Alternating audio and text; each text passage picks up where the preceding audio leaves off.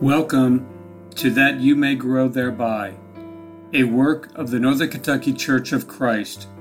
We are located at 18 Scott Drive in Florence, Kentucky. Our phone number is 859 371 2095. You can also visit us at www.nkcofc.com. And now, that you may grow thereby.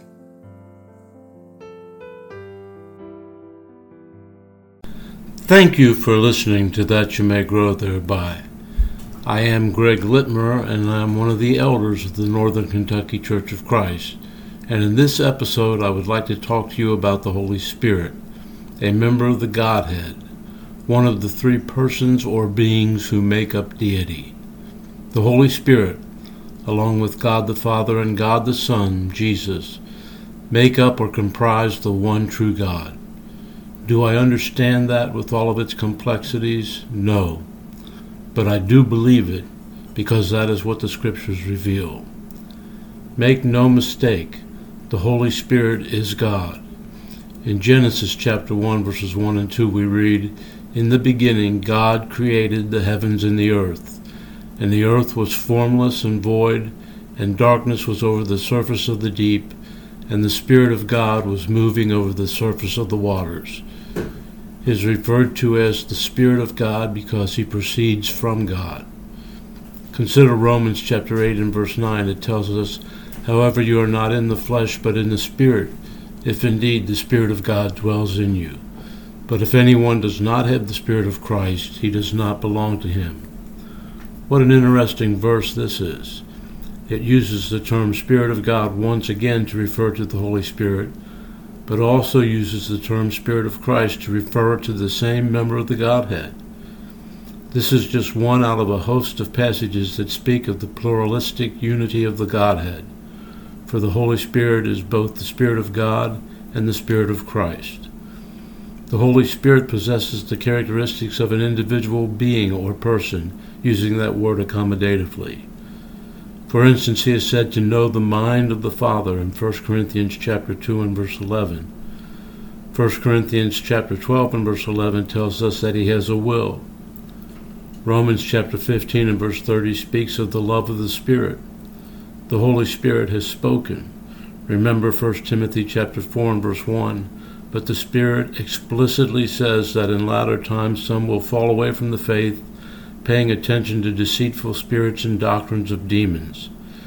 As we will study much more deeply a little bit later on in this episode, he guides in the sense of revealing God's will, and he testifies of Jesus our Lord. The Bible tells us of slights and injuries that the Holy Spirit suffers that can only be ascribed to a being, a person, or a personality. For instance, he can be grieved. Ephesians chapter 4 and verse 30 warns us, do not grieve the Holy Spirit of God. Hebrews 10:29 shows us that the Spirit can be insulted. Perhaps all Bible students remember what Peter said to Ananias in Acts chapter 5 and verse 3. Ananias, why has Satan filled your heart to lie to the Holy Spirit and to keep back some of the price of the land? So we can see that the Spirit can be lied to. Remember, certain of the Pharisees blasphemed against the Spirit because they attributed some miracles Jesus performed to the diabolical agency of Beelzebub. The Holy Spirit is called the Eternal Spirit in Hebrews chapter 9 and verse 14. He is omniscient, knowing the thoughts of God according to 1 Corinthians 2 10 and 11. His omnipresence is indicated in Psalm 139 verses 7 through 10 do you remember how that passage begins? Where can I go from thy spirit? Or where can I flee from thy presence? The idea being is that there is no place to go where the spirit is not. So put it all together, and we find we are talking about an individual being, one of three who make up deity or God. He possesses the characteristics of a person. His works manifest personality. He suffers slights and injuries that can only be ascribed to personality, and his divinity is realized in his attributes. Praise, glory, and honor be to the Holy Spirit. The particular aspect of the Holy Spirit upon which I want to focus for the rest of this episode is what does he do? What is his work in conversion and conviction, if any? This is a vitally important subject because what a person comes to believe about this will have a direct bearing upon their approach to the Scriptures and their view as to how one is saved. Does the Holy Spirit operate directly and miraculously upon an individual in convincing them in the truth of the gospel? By miraculous, I mean, does he act upon an individual in a way that is outside of the realm of natural law? Does he operate through visions seen in the still of the night, or through a voice that is audible only to the individual? Is there some sort of supernatural religious experience provided by the Holy Spirit that a person must have before he or she can be converted? Indeed, is the conversion itself a supernatural event?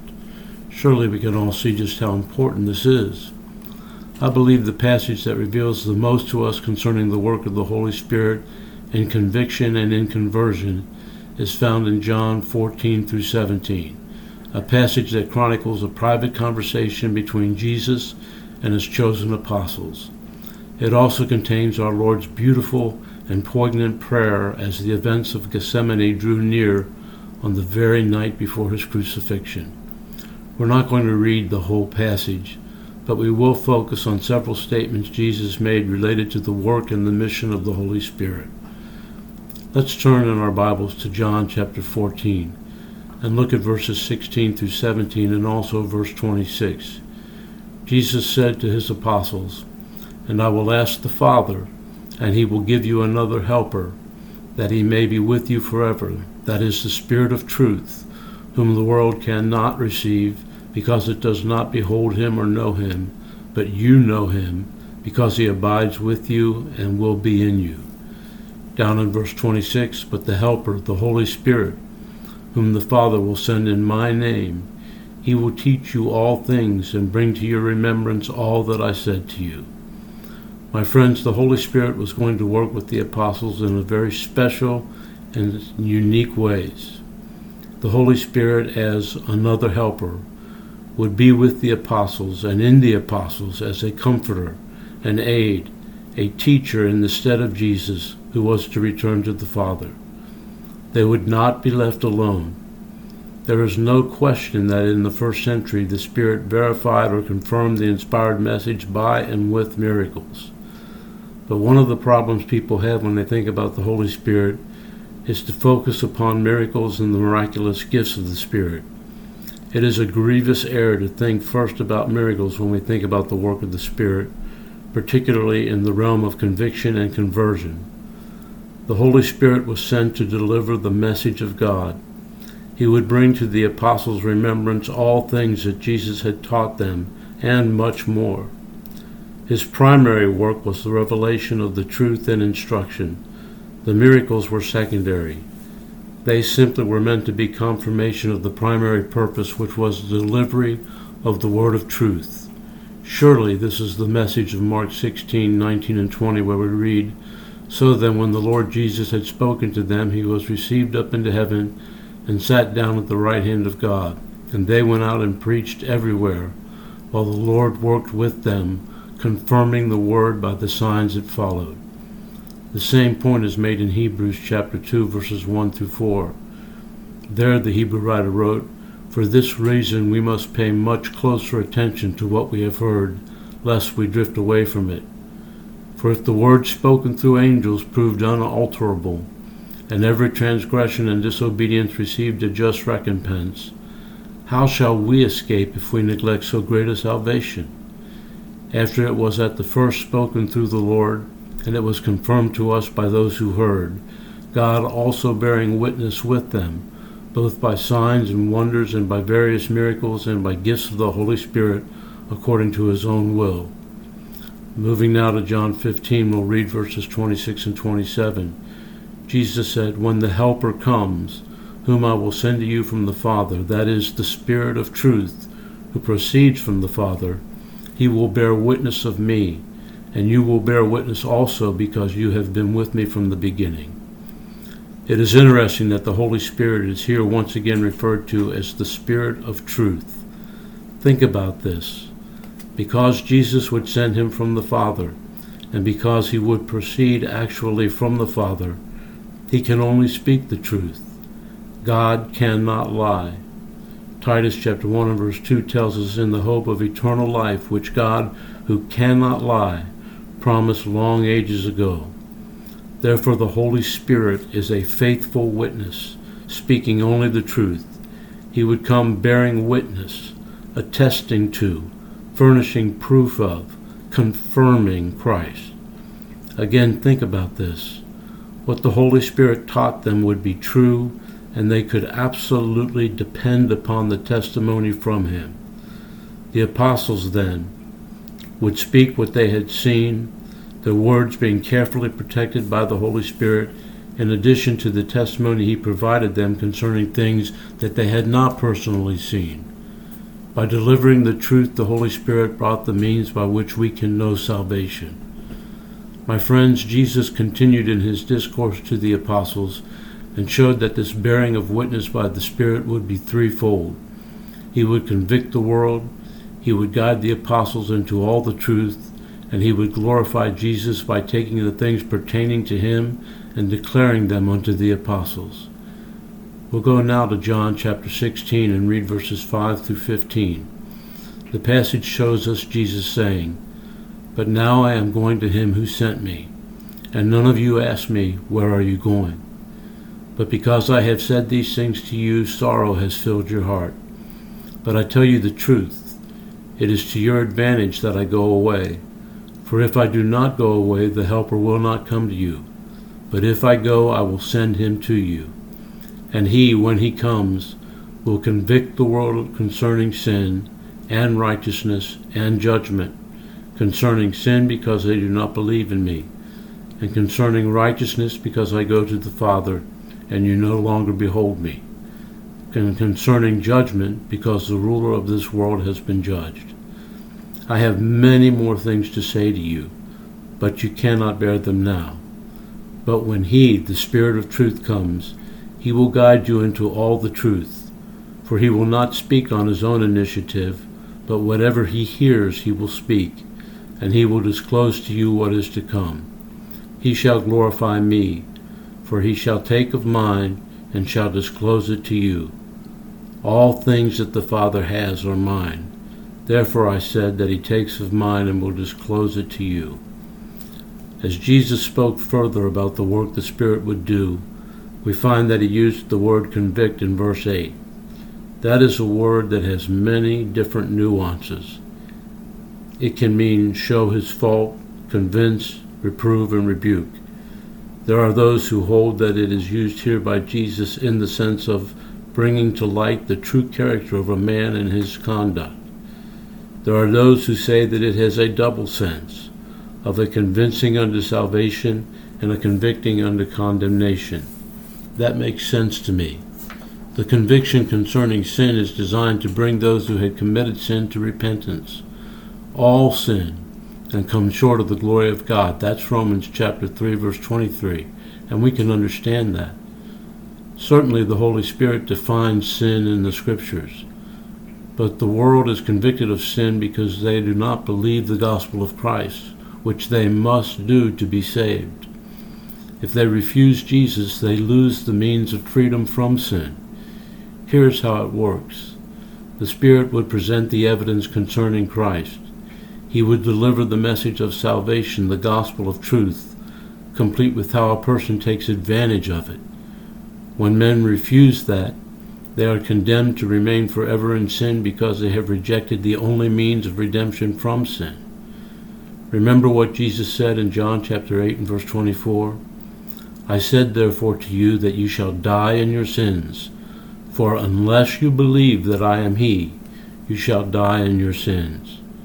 My friends, man's sense of sin comes from an understanding of the words of the Holy Spirit designed to convict.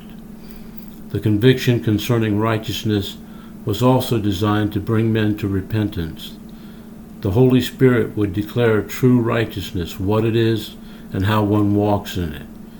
To be righteous is to walk according to God's Word, taking on the Spirit and the characteristics of God and Christ.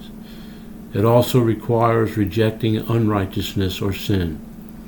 But after sinning, no one is righteous until the blood of Christ washes away his sins. After his resurrection and ascension to heaven, Jesus would return to the Father and be seated on the right hand of God. We possess righteousness only when we seek first the kingdom of God and his righteousness. That's Matthew chapter 6 verse 33. But my friends, our understanding of righteousness comes only through understanding the words of the Holy Spirit, and those words convincing us to seek it through the Lord Jesus. Now, the conviction regarding judgment was also designed to produce repentance. This is accomplished through the revelation of the Spirit that the ruler of this world has been judged. That the devil is defeated by Christ is clearly revealed in the Scriptures. If the ruler of this world is condemned, then obviously those who follow him, those who are of the world, will be condemned as well. The Spirit reveals that we are all going to stand before the judgment seat of Christ, that we're all going to have to give an answer for the things that we have done in the body, whether they be good or bad. It is through the revelations given by the Spirit in God's holy word that man comes to understand about judgment and to fear standing in it before God without the benefits of the blood of Christ. The Spirit would guide the apostles into all the truth, and that is exactly what he did. We have been given all things that pertain unto life and godliness, according to 2 Peter chapter 1 and verse 3 we have the perfect law of liberty, James chapter 1 and verse 25. The faith has once for all times been revealed, Jude 3. Indeed, Paul wrote in 1 Corinthians chapter 2 verses 12 and 13 the following: Now we have received not the spirit of the world, but the spirit who is from God, that we might know the things freely given to us by God, which things also we speak, not in words taught by human wisdom, but in those taught by the Spirit, combining spiritual things with spiritual words. In the same book, in chapter 14 and verse 37, Paul wrote, If anyone thinks he is a prophet or spiritual, let him recognize that the things which I write to you are the Lord's commandment. The Holy Spirit was to also glorify Christ. The entire revelation does just that the work of Jesus Christ in redemption and his fulfilling the eternal purpose of God is the very theme, the very theme of what the Spirit has revealed. He is Lord and King, and it is the Spirit who tells us that through the Word. Jesus is coming back, and all will be raised, either to the resurrection of glory or to the resurrection of damnation. The Spirit has revealed that. I believe it to be an inescapable conclusion. The Holy Spirit works in conviction and conversion through the Word that He has revealed. That Word is the power of God unto salvation. In it, God's plan to make man righteous by faith is revealed in order to produce faith in those who hear it. It is the gospel of Christ, revealed by the Spirit, that acts on the hearts of men, one way or the other words to consider about a most important subject. Thanks for listening.